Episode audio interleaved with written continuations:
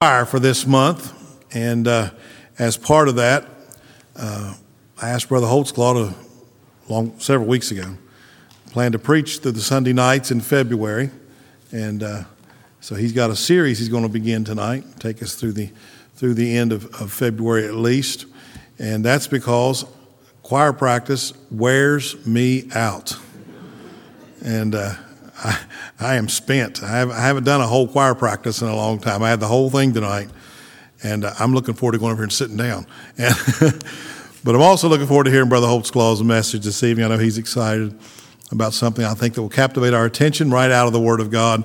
Get your Bibles ready. I know there's note sheets available. If you didn't get one, lift your hand. The ushers have them. The note note taking sheets. You can take some thoughts home with you. And uh, Looks like everybody got one. Oh, here's a couple over here on this side, and Jerry's coming right there, right there with you. All right, coming this direction. Good, wonderful. Amen. God bless you, Brother Holtsclaw. Thank you so much. Amen. All righty. Well, a little bit of my message tonight, I, in thinking about this series, Pastor said that, and about once a year, he en- really enjoys taking the choir back. He led the choir for many years under Preacher Bartlett's ministry, let alone as pastoring. And I don't know how, Pastor, you preached and led the music choir uh, for those years that you did it. And honored to be uh, able to step in now to take the choir and also opportunities to, uh, to preach here and there. And then as he comes and does these month long working with the choir. He enjoys it, the choir enjoys it. I say initially, I'm going to like the time off of not having to direct the choir. And then he adds the caveat you're going to be preaching every Sunday night. Okay, I can, I can do that. And uh, my, my desire is as if I wore myself in choir practice, I'm going to wear myself out and study and practice and presentation for what God's laid upon my heart to give to you. So tonight I want to jump right in because I have way too many pages. Uh, I have 18 pages worth of notes. Uh, I think Preacher Bartlett said if I preach two minutes per one, it'd be way too much, uh, even at that. But it's not. It's, it's, it's large print. You could probably read it from there if I were to show it to you. But I'm in Genesis chapter number one, verse number 20. Genesis chapter number one, verse number 20. And we have the slide up there, trying to think of a theme, what to do. And I have so many things that I wanted to preach about in regards to animals. So we're going to start right here in Genesis chapter 1, verse 20, where God made the animals. And uh, we'll look at our first animal tonight and or creature. Great and wonderful. I wonder where I got that from. Uh, great and wonderful animals and creatures of the Bible. And so Genesis chapter 1, pardon me, and verse number 20 is where we're down, and we've gone through a lot of things already. I wasn't going to read the whole chapter to you, but I am going to read the back end as we go along. Verse number 20. And God said, let the waters bring forth abundantly the moving creature that hath life, and fowl that may fly above the earth in the open firmament of heaven. And God created great whales and every living creature that moveth, which the waters brought forth abundantly after their kind, and every winged fowl, fowl after his kind. And God saw it, and it was, church, it was good.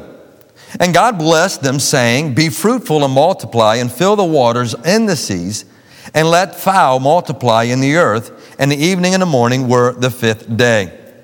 Verse 24. And God said, Let the earth bring forth living creature, the living creature, after his kind, cattle, and creeping thing, and beasts of the earth after his kind.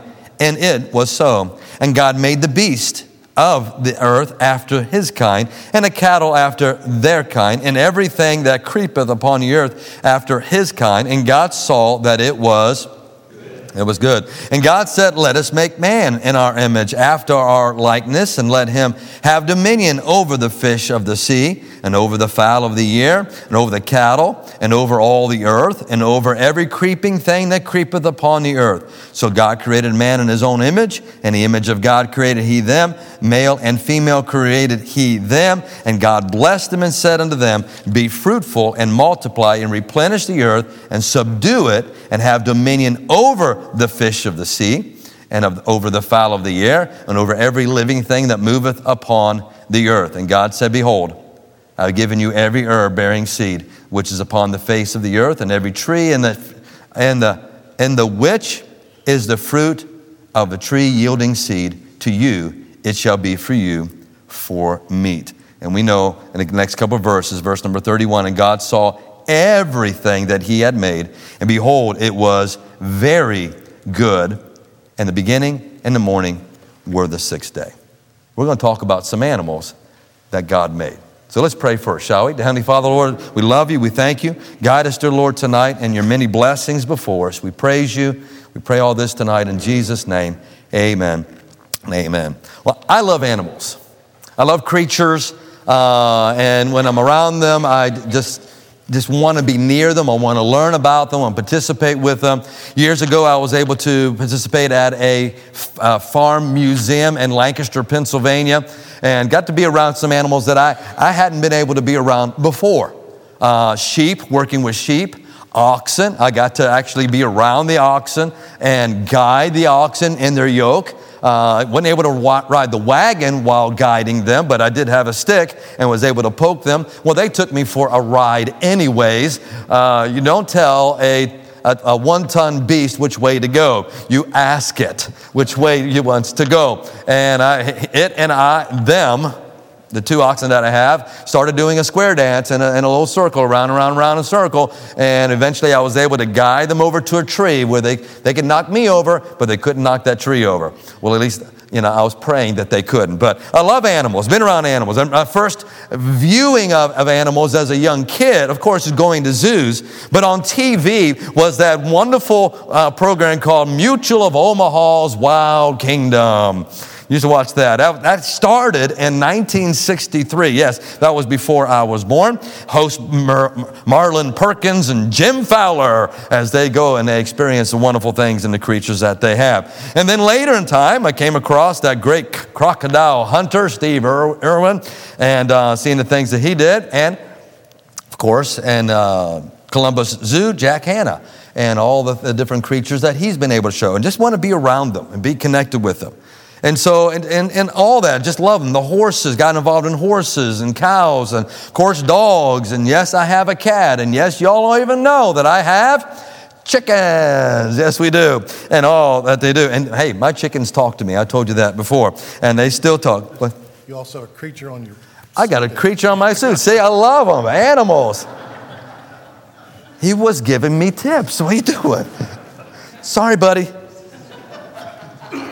It wasn't my fault. Okay. Yeah, he's going to stink you later. Uh, anyway.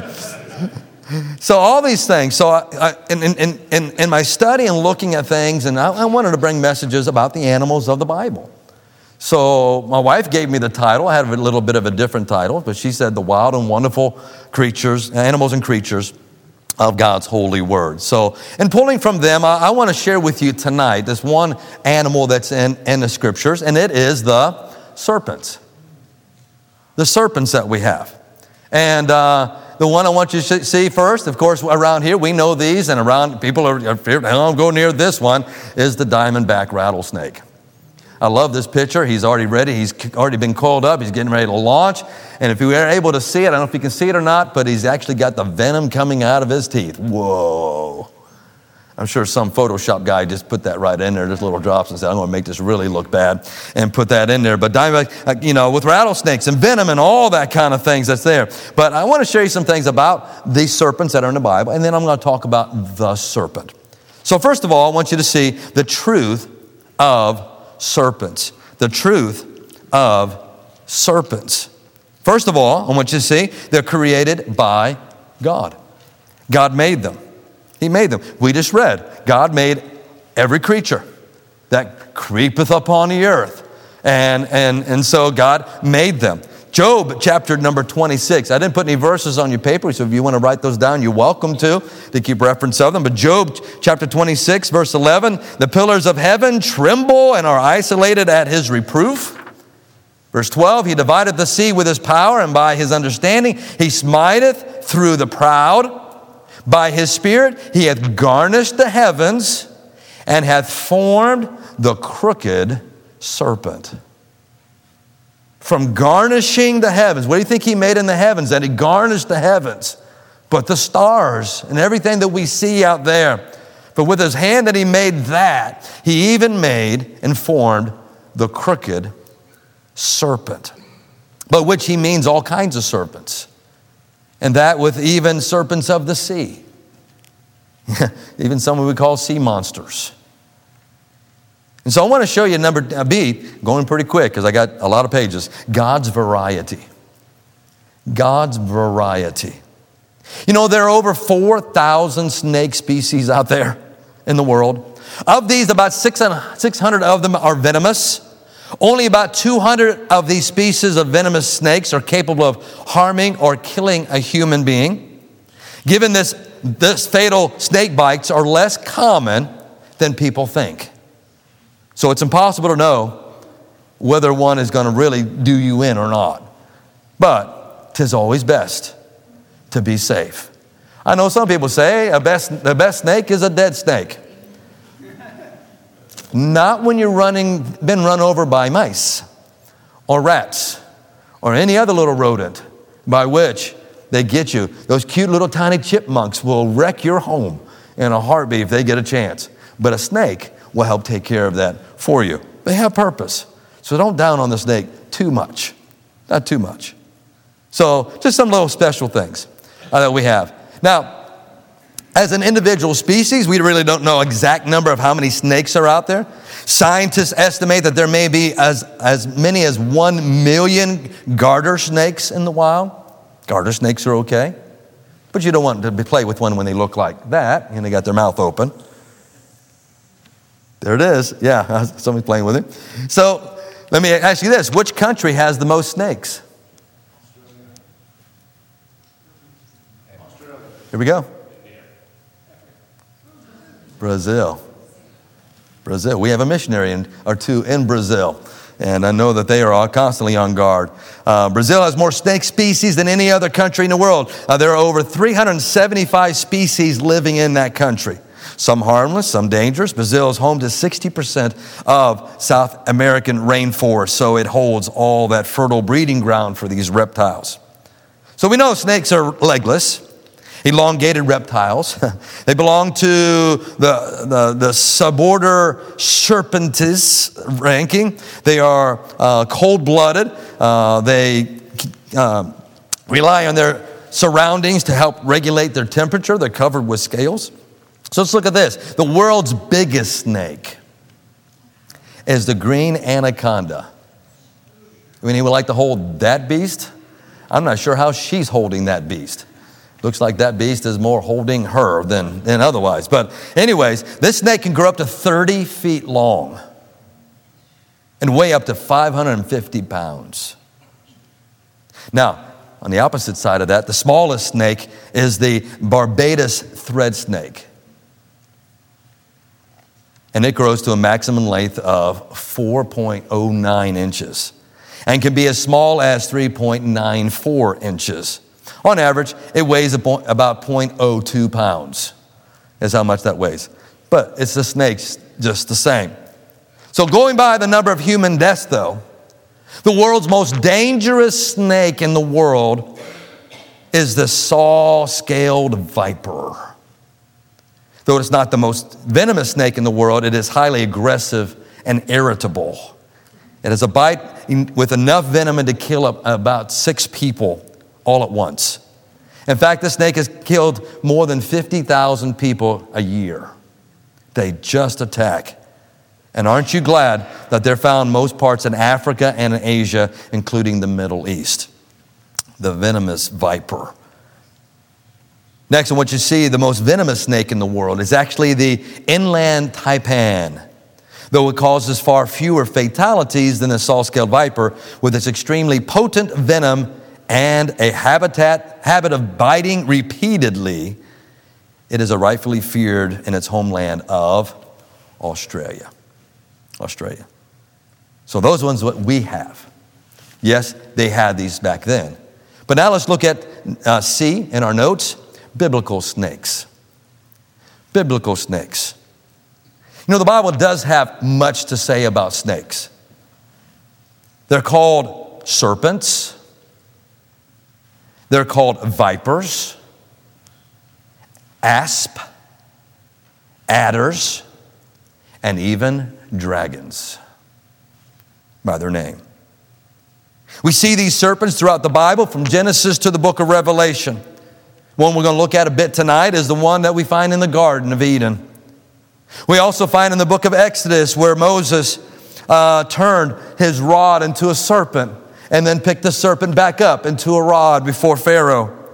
We find, him, find Moses again in the book of Numbers when the people had sinned, and we'll see that a little later in the, in the message about the fiery serpents that, serpents that went throughout the camp.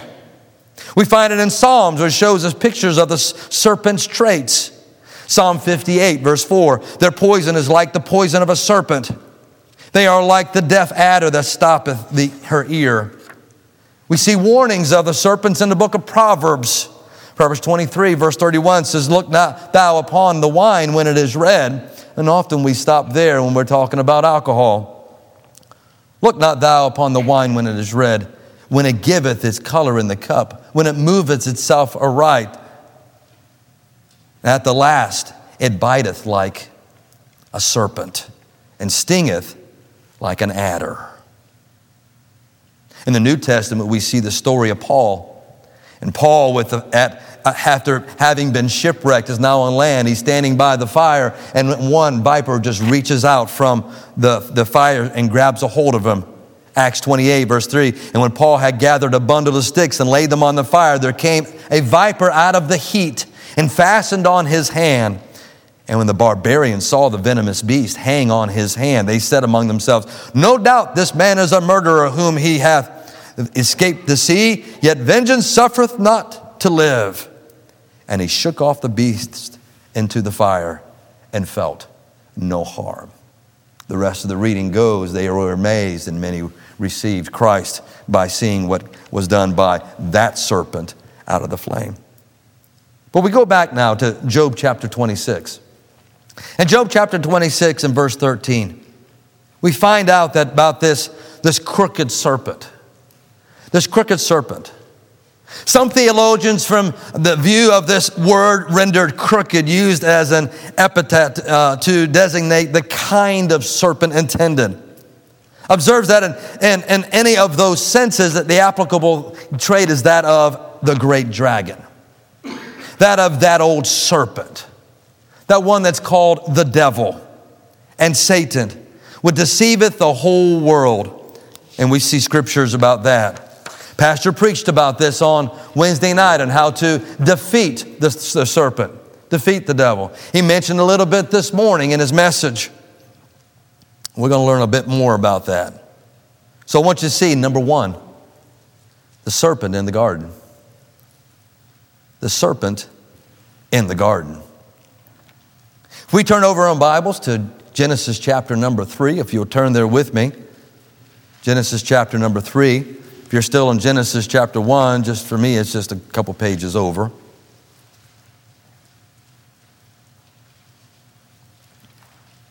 Genesis 3 1 says this Now the serpent was more subtle than any beast of the field which the Lord God had made. And he said unto the woman, Yea, hath God said, Ye shall not eat of every tree of the garden? And the woman said unto the serpent, We may eat of the fruit of the tree of the garden, but of the fruit of the tree which is in the midst of the garden, God hath said, Ye shall not eat of it, neither shall ye touch it, lest ye die. And the serpent said unto the woman, Ye shall not surely die. For God doth know that in the day ye eat thereof, then your eyes shall be open, and ye shall be as gods, knowing good and evil. And when the woman saw that the tree was good for food, and it was pleasant to the eyes, and a tree to be desired to make one wise. She took of the fruit thereof and did eat, and gave also to her husband with her, and he did eat. And the eyes of them both were open, and they knew that they were naked. And they sewed fig leaves together and made themselves aprons. And they heard the voice of the Lord God walking in the garden in the cool of the day, and Adam and his wife hid themselves from the presence of the Lord among the trees of the garden. So, what was this serpent? What was this beguiling creature that was there at the tree of knowledge of good and evil? Now, I know many, an artist has drawn pictures of this serpent in the tree, but it doesn't say it, that he's in the tree. It would be kind of common knowledge to think, yeah, well, you know, snakes are going to be up in a tree. And we're not really sure what this serpent is yet. But other than by name of a serpent, is it a dragon? Does it have legs? Does it have. We know that it talks. We know that it has other things going on about it. But what is this? So we're going to see, first of all, what is this serpent? A. We definitely know it's God created. It's God created. Oh, I'm sure it's unlike any other beast that was there because we find a specific statement there in Job 26, verse 13. He garnished the heavens, and with his hand he formed the crooked serpent. The crooked serpent. So, what was the shape of this crooked serpent? What, what was the form of this crooked serpent? It's not mentioned, but it's believed that it was different from any of the others. It was a creature, uh, some people ask, was it a creature of Satan himself? Either or. It was an it or a he. We can definitely say to this point, it was God made. It was God made. I believe that it was Satan himself. Now, scholars will, can debate that, and you're welcome to debate that, and that's fine. We're welcome to our opinion, but I believe it was Satan himself. If you can get there, turn to Ezekiel 28. In Ezekiel chapter 28 and verse 11, here we find in this passage, God giving to the prophet Ezekiel a breakdown about this creature there in the garden. For he didn't start as that creature. We find there in Ezekiel 28 11, moreover, the word of the Lord came unto me, saying, Son of man, take up a lamentation upon the king of Tyrus, and say unto him, Thus saith the Lord God, Thou sealest up the sum full of wisdom and perfect in beauty. Thou hast been in where, church? It says in Eden. How many folks were in Eden? How many folks were in Eden? Two. And the beast, and the creatures, and this creature were in Eden. Because as soon as Adam and Eve sinned, what happened? He threw them out to where there was no others in that place called Eden. Thou hast been in Eden. Well, it could be another Eden. Maybe it's Eden, North Carolina, or Eden, Pennsylvania. No. Thou hast been in Eden. Continue the garden of God. And he says, Every precious stone was thy covering the sardius, topaz, and the diamond, the beryl, the onyx, the jasper, the sapphire, the emerald, and the carbuncle, and, and gold. The workmanship of thy tabrets and of thy pipes was prepared in thee in the day that thou wast created. Thou art the anointed cherub that covereth, and I have set thee so thou wast upon the holy mountain of God. Thou hast walked up and down in the midst of the stones of fire. He did. He did. Number two, till iniquity was found. Till iniquity was found. And so we find in verse number 15, Thou wast perfect in thy ways from the day that thou wast created till iniquity was found in thee. Iniquity. We have not an answer about why this iniquity. But there it is. And there it was. We find him in this fallen state. We find in Isaiah 14, verse 12 How art thou fallen from heaven, O Lucifer, son of the morning? How art thou cut down to the ground, which didst weaken the nations? For thou hast said in thy heart, I will ascend into heaven. I will exalt my throne above the stars of God. I will sit upon the, the mount of the congregation in the sides of the north. I will ascend above the heights of the clouds. I will be like the Most High. Yet thou shalt be brought down to hell, to the sides of the pit. What a prophecy. What a revealing. Who is this creature? Who is this beast? Who is this cherub that he made? Who is this angel? Who is this serpent? As we see, the serpent in the garden didn't start out as a wicked one, but he sure became one.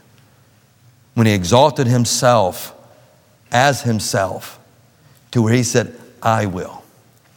I will. I will. Can I put a little plug here as a preacher and say it's, it's, it's, it's bad on a child of God to say something that, that you will do more than what God wants you to do? I'm going to do this. I will make my own choices. I'm not going to do that. I'm going to go my own way. My friend, that's not wise. The wise decision is Proverbs 3, verse 5 and 6, and trusting in the Lord with all thine heart, and leaning not unto thine own understanding, but in all thy ways acknowledge him, and he shall direct thy paths. Let it be his way. Let it be his way. But he chose the other way. He chose the other way. And in choosing so, he has now become the beguiling one, beguiling God's creation ever since. Everything that God has done was good. Satan has tried to take and make it be bad. The serpent has come. He is now beguiling the ter- first two human beings that God breathed into them the breath of life. He wasn't going after the cattle. He wasn't going after the sheep. He wasn't going after the birds. He wasn't hanging out trying to beguile them. Who was he working to beguile? Adam and Eve, which ultimately turned out to be you and me. And he hasn't stopped. He hasn't stopped. And so he's coming after God's special creation in which God breathed in the breath of life, you and me, the human race because the serpent has many titles. By that, I'm going to give him at this moment the understanding the devil. The devil is a deceiver. John 8 44, you are of your father, the devil. And the lust of your father ye will do. He was a murderer from the beginning, and abode not in truth, because there is no truth in him. When he speaketh a lie, he speaketh of his own, for he is a liar and the father of it. He, the devil, he is the tempter. We find that when he came to tempt Jesus, the Son of God, Matthew chapter 4, verse 3, and when the tempter came to him, he said, If thou be the Son of God, command these stones to be made bread. He came after Jesus. 1 Thessalonians 3 5, for this cause, when I could no longer forbear, Paul said, I sent to know your faith, lest by some means the tempter have tempted you and our labor be in vain. Paul was concerned about the Christians that he had led to Christ concerned about a new church, that the tempter would come in and pull them away. Just as pastor gets behind the pulpit and gives us what we need to arm ourselves to do battle against the devil and every day and prayer and, and, and, and reading this words and being faithful unto the Lord. He's the tempter. The devil is a thief. John 10 10, the thief cometh not but for to steal and to kill and to destroy. I am come that they might have life and they might have it more abundantly. What do we see the serpent doing in the garden right now? He's come to steal and to kill. He's a murderer. We just saw that. In John 8 44, he was a murderer from the beginning. The devil is a distorter, a distorter. He changes everything. He takes everything that God created and puts his spin on it. He takes everything that's good and makes it bad. He takes everything that is right and makes it wrong. The great foundation that God has given to us to be able to enjoy in life, and that of marriage, God has taken and distorted it and has twisted it and made everything that's special in it to be perverted. And my friend, that's the devil doing and working upon the heart of man, saved and lost. And my friend, he hasn't stopped. He hasn't stopped. So, from that place by the tree, beguiling now the woman, we find in Genesis 3 1 B, I want you to see the sin's catastrophe. Sin's catastrophe. Now the serpent was more subtle than any beast of the field which the Lord God had made, and he said unto the woman, Yea, hath God said. And the woman said unto the serpent, We may eat of the fruit of the other trees of the garden, but not this one. And the serpent said unto the woman, Ye shall not surely die, for God doth know that in the day that thou eat thereof, your eyes shall be open, and ye shall be as gods. The serpent, continuing on and on and on again with the many names that he carries. He's subtle, he's conniving, He's lying. He's hateful. He's a thief. He feeds upon the evil of this world and desires all of God's creation to fall into hell with him. Revelation 12 9. And the great dragon was cast out, that old serpent called the devil and Satan, which deceiveth the whole world. So Eve eats, and Adam eats, and sin entered into the world. We find that there. Romans chapter 5, verse 12 gives us a definition of what happened. He says, Wherefore, as by one man sin entered into the world, and death by sin, so that death passed upon all men, for that all have sinned. So we find sin entered into the world in that passage. We find death by sin. That death by sin, my friend, is the separation not only from the living and the non living, but that separation from God. For without him we are condemned already. For God so loved the world that he gave his only begotten Son. For whosoever believeth in him shall not perish, but shall have everlasting life. For he came not to condemn the world, but the world through him might be condemned. We are condemned already, condemned unto death, separated from God. And number three, it says passed upon all men and women and children and teenagers and all the above from the serpent.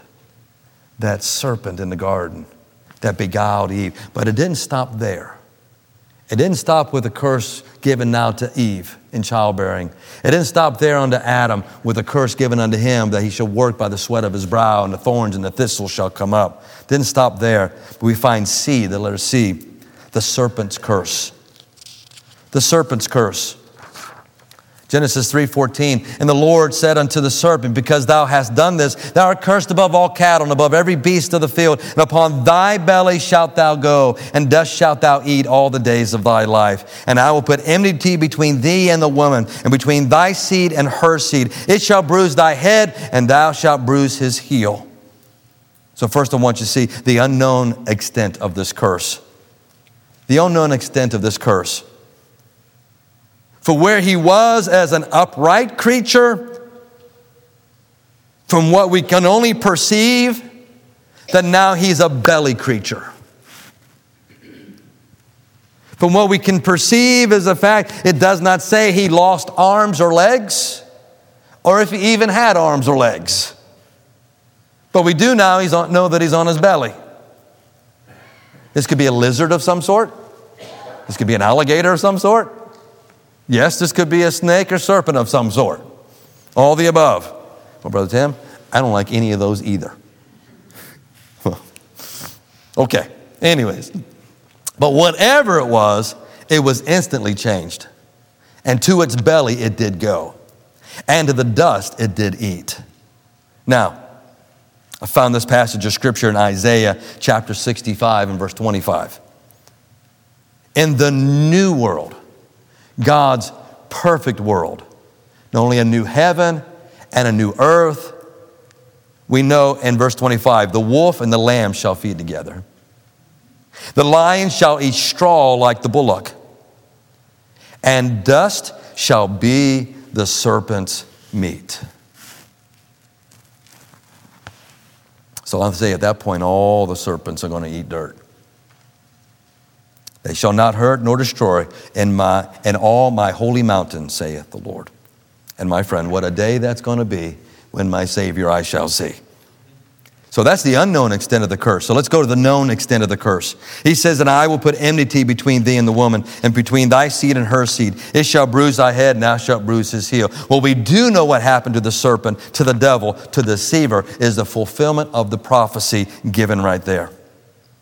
And the fulfillment of that prophecy is not just with the devil, but with Jesus himself. When Jesus hung on the cross, my friend, there the scientists and medical folks say that by how he hung as being nailed, his heel was bruised. And we know beyond the spirit, the physical realm unto the spiritual realm that at that point the sin debt had been paid. That grip that the devil had over the world has now been, been vanquished. We are now free in Christ, and ye shall be free indeed in Christ. A story in the New Old Testament that kind of gives us that gives us that picture is the one that I referenced earlier in Numbers chapter 21 and verse 8. When the people murmured against God. They murmured about different things as they were there in the wilderness, and they murmured many times. But at this time, God sent fiery serpents among the midst, and they were dying left and right. And they came to Moses and said, Moses, go to God. Go to God and talk to God that He may save us from these fiery serpents. Numbers 21, verse 8 And the Lord spake unto Moses, Make thee a fiery serpent, and set it upon a pole, and it shall come to pass that every one that is bitten when he looketh up shall live. And Moses made a serpent of brass and put it upon a pole. And it came to pass that if a serpent had bitten any man, when he beheld the serpent of brass, he lived. He lived. Jesus said in the New Testament, John 3, verse 14, and as Moses lifted up the serpent in the wilderness, even so must the Son of Man be lifted up. Whosoever believeth in him shall not perish, but have everlasting life. For God so loved the world that he gave his only begotten Son. All we have to do is look and live. All we have to do is look and live. A good friend of mine wrote a song about that. We even sing that good old song called Look and Live here at Maranatha. So it was that old serpent. Now, I'm going to say this once. I am going to my conclusion. But I'm not done with the sermon yet. So, in conclusion, it was that old serpent in the tree that brought man down. And it is now Jesus on that old tree that brings man back up. It was that serpent there that beguiled Eve in the garden. But it's the Lord Jesus Christ who has risen up above between heaven and earth, where he gave his life and paid that sin debt for you and for me. Oh, my friend, I was just 10 years old in my front yard when I looked and I saw and I believed and I trusted Christ. Before that, a servant to sin. Before that, a servant unto Satan. After that, a believer in Christ, a child of God, a servant of the Lord. Oh, my friend, what a trade. What a good trade to have. It's lost and dying man now can be saved from the sin and from the wiles of the devil. And in death, the death of Jesus and the bruising of his heel brought that life to all of us and the destruction to the serpent. Revelation chapter 20, verse 1, he says, And I saw an angel come down from heaven, having the key of the bottomless pit and a great chain in his hand. And he laid hold on the dragon, that old serpent. Hmm, what serpent could that be? Which is the devil and Satan, and bound him a thousand years, and cast him into the bottomless pit, and shut him up, and set a seal upon him that he should deceive the nations no more till the thousand years should be fulfilled. And after that, he must be loosed a little season. Now we go down to verse number seven. And when the thousand years were expired, Satan shall be loosed out of his prison. And he shall go out to deceive the nations which are in the four corners of the earth, Gog and Magog, to gather them together to battle, the number of whom as the sand of the sea. And they went up upon the breadth of the earth and compassed the camp of the saints about and the beloved city. And fire came down from God out of heaven and devoured them. And the devil that deceived them was cast into the lake of fire and brimstone, where the beast and the false prophets are and shall be tormented day and night forever and ever and ever and ever and ever. My friend, he's not there now. Don't be deceived by Hollywood. Don't be deceived in the fact that he loves fire. Don't be deceived in the fact that he is already there, welcoming people in and having a party, laughing and screaming and having a grand old time. My friend, he's not there yet. He's not going to like it just like anybody else that's going to be heading that way. So, not just him is going to be cast into that lake of fire, but the beast, the false prophet, the fallen angels, and all that follow his way. Open your Bibles to Revelation chapter 20, and as I close, and yes, I am closing. In Revelation chapter 20, and verse 11, it says, And I saw a great white throne, and him that sat on it from whose face the earth and the heaven fled away, and there was found no place for them.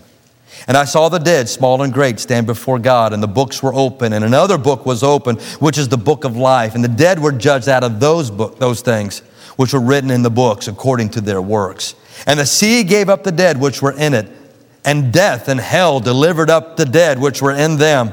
And they were judged, every man according to their works. And death and hell were cast into the lake of fire. This is the second death.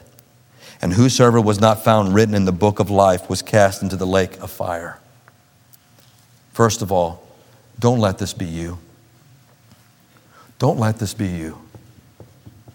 I've been at churches and I've had folks in my church that had been playing the roulette game with God. I think I got saved. Maybe I got saved. Well, I kind of, oh, I wish I could get this settled.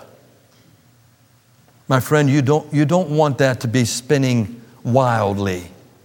You want to settle that. Settle it. Settle it with God. The stakes are way too high. This place that the devil's going to, this old serpent, his time is coming to an end. And my friend, he deserves every bit of it. Every bit of it. But my friend, mankind does not. But in that, if they die in their sin, not having received Christ, my friend, this is where they're going. And God made a way for them to have salvation. And God has made the way for you to have salvation. And God now wants us to know where, where it all came from, from that in the Garden of Eden and passed upon all men. And my friend, He wants you, He wants me, He wants all of us to go and tell and tell the gospel story that the serpents are there and they're wanting to bite you. And they want you to drag you down in the pits of hell with them. It's all fun and games now. But there will come a time it won't be. It won't be. So let's look unto Jesus for our salvation. Looking unto Jesus for our everyday race of life. Hebrews chapter 12, verse 1 and 2. Wherefore, seeing we also are compassed about with so great a cloud of witnesses. Let us lay aside every weight and the sin which does so easily beset us, and let us run the race with patience that is set before us. Verse 2 looking unto Jesus, the author and finisher of our faith, who for the joy was set down before him endured the cross, despising the shame, and is set down at the right hand of the throne of God. Serpents. They're in the Bible and so are other animals and creatures. But my friend, don't let this one bite you. Don't let this one infect you with his poison. Maybe tonight you just need to talk to God about the things that you've allowed him to beguile you into. And right now, they're probably already processing in your head what those things are. Don't go another night. Don't go another day letting the devil have part of you. That old serpent, that wily one in the Garden of Eden, more subtle than any other creature, because he wants to ruin you and ruin your testimony. Ah, uh, but my Bible tells, greater, tells me that greater is he that is in me than he that is in the world. Amen. Resist the devil, as we learned back on Wednesday. Look it up online. I'm sure it's posted. And look at the sermon, how you can have victory over Satan. So, that old serpent. Let's have a word of prayer, shall we? Heavenly Father, Lord, we love you. We praise you. Lead us, Lord, tonight. Lord, help us to see who our enemy is. And Lord, that the victory has been won. So, Lord, we love you. Lord, we praise you. Pray all this tonight in Jesus' name. Amen. Pastor. Let's sing together 489. 489. I surrender all. Just yielding ourselves to the Lord is the opposite of yielding ourselves to the wicked one who wants to destroy our influence, weaken our faith.